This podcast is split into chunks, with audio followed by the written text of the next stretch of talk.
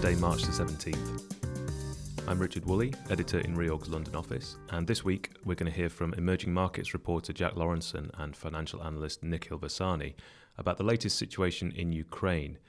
In particular, we're going to talk about the spread of sanctions against Russia and how these are affecting European companies, with particular reference to French engineering company Technip Energies. We're also going to check in with senior analyst Rob Summers for an update on British chicken producer Bo Boparan. Jack, obviously things are changing all the time in Ukraine. Um, it might just be good to start with an update on what the latest is and uh, how this is impacting the markets. The situation has become existential for the companies that we cover in Ukraine, um, especially state owned entities. They are basically in survival mode right now.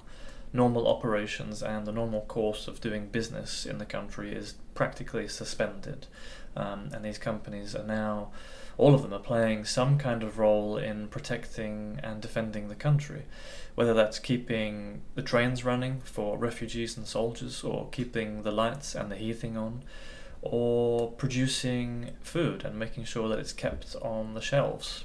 Um, this is the reality in Ukraine right now. And yes, we are seeing the impact of this war spread beyond Ukraine's borders too. Um, wave after wave of sanctions and restrictions on Russia is having an impact. Um, and Russia is introducing its own currency controls and export controls. Um, all of this is leaving the companies that we look at in Russia, um, as well as the Russian people, they look more isolated than at any time since the Soviet Union. Right, and we're now seeing European companies getting caught up in the sanctions, even if they're not directly sanctioned themselves. Can you talk to us a little bit about Technip Energies?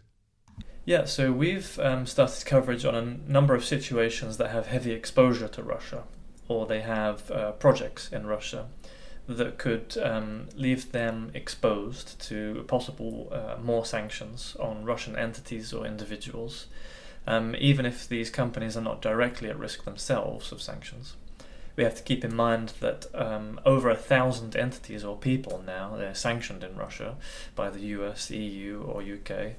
Um, it's becoming a very very hard place to operate and do business. Technip Energies is just uh, one example because about 35% of their revenue last year came directly from Russia. And what's Technip doing in Russia that's causing this concern? So its main commitment there is a major engineering project in the Russian Arctic, uh, up in the top of western Siberia, uh, which it's undertaking jointly with the Italian oilfield services company Saipem, by the way. The project is a liquefied natural gas venture called Arctic LNG 2, and it's 60% owned by a company called Novatek private company in Russia, uh, but it's under US sectoral sanctions, and they could face further restrictions in the future. And Novatek's CEO and largest shareholder is the Russian oligarch Leonid Mikhelson, who has ties to Vladimir Putin and is also a frequent business partner of Hennady Timchenko, who is one of Putin's favorite oligarchs. Um, himself isn't under sanctions yet, but he is on a it's a de facto shortlist of targets for future Western sanctions. Okay, so if the Arctic LNG project and Novatek itself, you know, isn't under sanctions, and Europe still needs to import natural gas, what's stopping Technip from moving ahead with this? So the threat of um, further restrictions, sanctions, um, as well as reputational risk to the company, they're likely to be factors that um, Technip Energies will be considering at the moment. But so too will questions over the viability of this uh, project. It's a $21 billion venture, and the financing of it is starting to seem less clear as well. I mean, since the war in Ukraine started, we've seen some investors start to get cold feet. The Italian state lender, for example, Cassa Depositi e Prestiti, and the Russian arm of another Italian bank, Intesa San Paolo, they're both reported to have pulled out their financing for the project. Now, Novatek has 60% of the shares in this venture. Chinese investors have 20%. So it's possible that Russians, the Russians will start to look um, towards China for more investment, basically to bail out the project. Um, but European involvement in this venture, uh, and many others like it throughout Russia, it's starting to look really difficult. And uh, just to get a sense of the scale of this problem, how many other cases like this are there in Russia at the moment, do you think? I mean, there are do- dozens of situations like this, um, and there's been an exodus of Western companies from Russia in in recent weeks. Uh, those that have stayed behind or have contracts and commitments in Russia, I think they will be looking very closely right now at uh, possible reputational risk um, and also exposure to an unprecedented amount of Western sanctions that may get worse before it gets better. Nikhil Vasani is the financial analyst looking at Technip Energies, and I asked him for a little bit more information on the financial implications of the Russian exposure and how it might affect the company in future. From a bond pricing perspective, Technip has seen its 2028 senior unsecured notes fall by about 5 to 6 points to 89 since the first week of March, and they're now yielding about 3%. The bond was about 101 in mid January. As of year end 2021, Russia accounted for about 35% of Technip's 6.7 billion euro revenue, and management say that this exposure is to reduce to 20% for full year 2022. Some investors noted that the reduction in revenue from Russia may be more gradual since the construction projects are typically long term in nature. Russia's Russian contribution towards Technip's 16.4 billion euro backlog was estimated at about 23%, much of which is related to the Arctic LNG 2 project. In 2020 and 2021, Technip's order intake from Russia had, had been no more than 6 to 8% of total orders, which Technip said it believes will naturally lead to a diminishing exposure to the region. Arctic LNG 2 remains a large project of Russian operations, and the company has said it remains confident in continuing with and delivering the project. That being said, Technip did provide revenue and EBIT guidance for fiscal year 2022, excluding the contribution from projects in Russia. The company's forecast for 2022 adjusted revenue is between 5 billion and 5.5 billion euros, which excludes an estimated 1.4 billion euro contribution from Russian projects.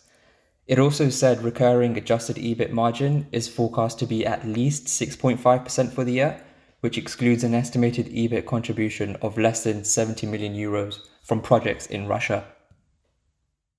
Alongside companies that are dealing directly or indirectly with Russian sanctions, are many, many more companies that are being affected by the fallout of the invasion for the international markets, including, for example, the impact on commodity prices. Boparan is one such company, I asked Rob Summers for the latest. We see Boparan facing a liquidity crisis over the coming quarters as the UK chicken producer faces skyrocketing input costs. The group has always had really thin margins. Its cold poultry business operates in a really tough market, and we expect these margins to come under more pressure. Boparan has a really simple capital structure consisting of 525 million pounds of senior secured notes due in late 2025 and 90 million of super senior facilities, which includes an 80 million RCF. So there's no immediate maturities, but a liquidity crunch or an RCF covenant breach could trigger a restructuring. Management set the bar really high in 2020 when it refinanced the group's cap stack off of pro forma EBITDA of 135 million pounds. However, due to Brexit and COVID-related inflationary pressures, LTM EBITDA fell to 76 million in July last year and was only 62 million in October. And the group's latest EBITDA margin was only 2.4%. So Boparan was already facing headwinds last year, and in November it agreed to a 50 million tap of its senior secured notes and a new 10 million super senior term loan B, which maxed out its super senior debt capacity. It also agreed at the time with lenders to lower the 75 million minimum EBITDA covenant in its RCF to 50 million for the quarters that ended October 2021 and January 2022. Proceeds from the new money were used to repay the RCF. Okay, and what's happened since that's affected the company? Of course, at the end of last year, the world wasn't expecting Russia to launch a full blown invasion of Ukraine, and the company had forecast a rebound in EBITDA to coincide with the reinstatement of normal covenant test levels in the first half of 2022. Now you've massive commodity price inflation. Russia and Ukraine account for about one third of global wheat exports, and Boparan has come out warning about potential hyperinflation, especially as concerns chicken feed, a key input. Now, doing the analysis is tricky. Boparan doesn't break down its costs or hedges, but we can only see downward pressure on already low margins, especially as the group is not likely to be able to be able to pass on price increases. I mentioned that there are two triggers to restructuring. One of these, a covenant breach, is unlikely because I don't see the banks wanting to own this business. They're already super senior in the structure and there's no reason to tip it over. Of course, they may restrict access to the RCF. What's more likely is that Boparan faces a liquidity crisis. On March 23rd, the reporting results, but that's only to cover the period to the end of January. So recent pressures may not be explicitly covered. And if Boparan reported first quarter margins in the three months to October of 1%, then I don't see levels being any higher than this today. The tricky thing is that annual cash interest costs are about 42 million pounds and capex is between 40 to 50 million. So even before accounting for taxes and pension scheme costs and assuming flat working capital flows, Boparan needs to generate annual EBITDA of about 80 million pounds. It's also worth noting that capex for this business is really important because it needs to spend on automation to catch up with the margins of its peers, which are much less labor intensive. So, what do you think the size and the timing of any cash need is? It's unclear, but a liquidity crunch is likely to hit in the coming months. The question is how would new money be structured? The group's net leverage is already too high at more than eight times, and there's no more super senior capacity left. Money could come in on a structurally senior basis, for example, outside the restricted group, but the situation may be too risky for lenders, particularly given Boparan's cash burn. To save money, noteholders may agree to be paid at least partially in kind, but that doesn't address the cap stack, so some level of equitization is likely. Then again, the current shareholder who built the business won't want to give up control, and I'm not sure that bondholders would actually want to control the business. So I think you may end up with some level of equitization that would give bondholders a minority stake. This would right size the cap stack and at least partially ease liquidity issues. As always, more information on all of the situations discussed in this podcast is available on our website, reorg.com. Also available is a replay of our March 16th webinar on Schur Flexibles, with three of our in house experts taking a deep look at the Austrian Flexible Packaging Group, which is trying to put its embezzlement issues and accounting irregularities behind it while looking to grow back into its capital structure. Our European webinar programme continues next week as we are joined by partners Fiona Huntress and Matthew Getz from law firm Palace LLP to examine the effect of UK and EU sanctions on the obligations owed by borrowers to Russian lenders. Join us for that at 11 o'clock London time on March the 24th. We'll be back soon with another Reorg Europe podcast, but until then, stay safe and thank you very much for listening.